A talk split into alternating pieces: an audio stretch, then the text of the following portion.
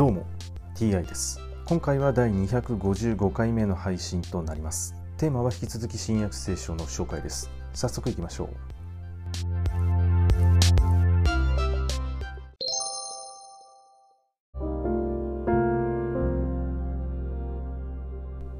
新約聖書第224回。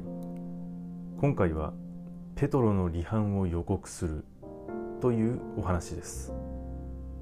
イエスは弟子たちに言われた。あなた方は皆私につまずく。私は羊飼いを打つ。すると羊は散ってしまう。と書いてあるからだ。しかし私は復活した後あなた方より先にガリラヤへ行く。するとペトロがたとえみんながつまずいても私はつまずきません。と言った。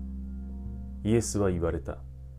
はっきり言っておくがあなたは今日今夜鶏が二度鳴く前に三度私のことを知らないと言うだろう。ペトロは力を込めて言い張った。たとえご一緒に死なねばならなくなってもあなたのことを知らないなどとは決して申しません。皆の者も同じように言った。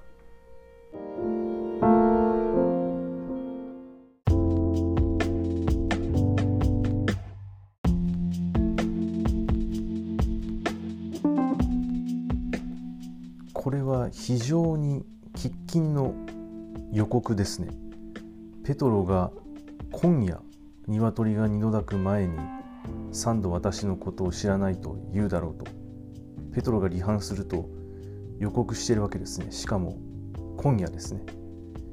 それでペトロはそんな離反することはないと言っているのですがそれにもかかわらずその日のうちの夜に離反するのであればもうとんでもない人物だと思わざるを得ませんね。